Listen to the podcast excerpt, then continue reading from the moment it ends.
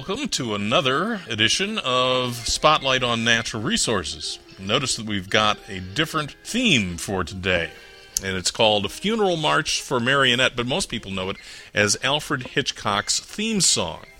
And we'll talk about birds today, of course, one of his most famous uh, movies.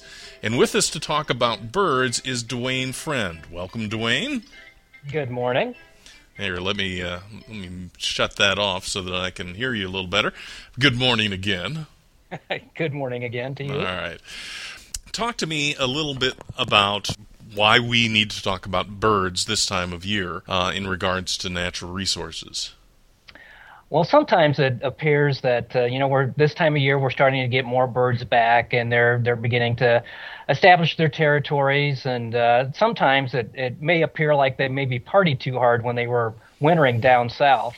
Uh, sometimes you can uh, see birds that uh, are attacking windows, and this is particularly true for cardinals or robins, where um, they'll be uh, right along the by the window and they'll flutter at the window and they'll peck at the window. Um, and then other times you'll have birds that just appear to fly directly into the window. And it's actually estimated that probably millions of birds actually die each year from uh, collisions from windows. And there's really two basic reasons why why this behavior happens. In the first case, it's usually male birds establishing their territories, and when what they see is a reflection. They they don't see the other side of uh, what's on the other side of the window, and all they see is another bird that looks like them, and they think that it's a, a an intruder, and they try to attack it, and that's why they attack the windows. I see. Um, so when the male sees his reflection in the glass, uh, again he he tries to fight this imaginary intruder and will repeatedly attack the glass. And like I say, sometimes they can get pretty violent in their actions. The second case where you have birds attacking windows, or not really attacking windows, but flying directly into them, because it, it, they may be chased, being chased by a predator, and they look through that window, and particularly if there's a window where it looks like they have an escape route uh, they'll fly in there not knowing the window is there, uh, and basically they're they're probably flying at full speed, and that's usually where the the death or injury of birds uh, can be the outcome. So, other than foregoing spring cleaning and uh, washing your windows, are there other things that we can do to protect the birds? Yeah, there are. You can you can turn on the inside lights during dusk or nighttime hours. That can help. Uh, window screens are, are really beneficial if you can put those up.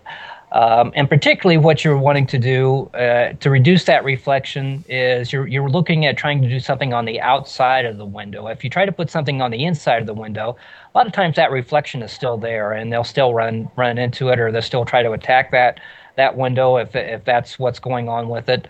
Uh, so basically, what you're needing to do is to do something to the outside of the window to reduce that reflection, or allow them to see that there's an actual uh, solid piece of, of something in there so they don't try to run through that. And really, if, if aesthetics aren't a major concern, you can place sheets of, of paper or stickers of predator birds in the windows. Now, the, the bird stickers aren't going to scare away the other birds or scare away the, the birds flying through there, but they just re- reduce the reflectivity. And some of the other things you can do, uh, like I say, spraying the outside glass with a, a soapy solution, allowing that to dry will help reduce some of the external reflections also. But probably one of the, the best things to do, if it's at all possible, is to, to uh, temporarily place up some uh, bird netting over problem windows. Uh, and typically that'll protect birds that fly into windows from being seriously hurt. They, they may still fly into that net, but at least with that netting, that'll slow down their their uh, speed and uh, keep them from, from being injured from uh, not directly hitting the window itself. The uh, netting should be about a, a five eighths of an inch or less, and that's to keep the birds from getting entangled in the net itself. I see. Now, uh, and I suppose that's available through uh, most hardware stores. Uh. Yeah, you should be able to get it through most most retail outlets like that. So, what happens if um, you do have a bird that's injured? Is there is there something you should do? Uh, don't immediately try to pick it up. Sometimes they may be stunned and uh, after a little bit they'll recover and fly off now unfortunately in in many of those cases though they may end up a few days down the road uh, succumbing to their injuries because in some cases they've uh, attained some internal injuries and while they may get up and, and fly away. There there may be things happen to them down the road, unfortunately.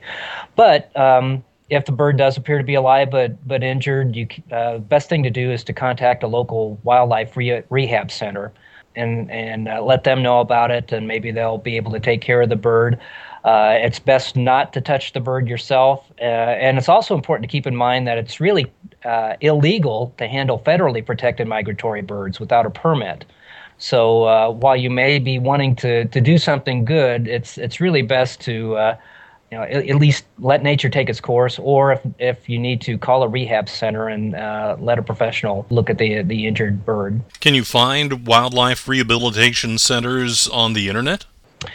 Uh, you should be able to find those on the internet. You could probably also lo- look in your uh, local yellow pages uh, for wildlife rehabilitation centers, or you may even be able to call if you're within a municipality. You might be able to call uh, uh, your city office and see if they have uh, someone that's actually on staff for that type of, of thing. Very good. Anything else we need to keep in mind about the attack of the birds this spring? Well, uh, one thing with the uh, the attacking of the windows, typically that's that's something that's just a, a, seasonal thing. Usually, within a few weeks, they're pretty well done with doing that. So it's not something that uh, it's going to be a, a, problem all year long. So you know, let them let them do their thing for a week or two if they're not hurting themselves. And under that type of situation, uh, and probably the the problem will go away within a few weeks. Thank you, Duane. For Spotlight on Natural Resources, this has been Bill Wasner and Duane Friend.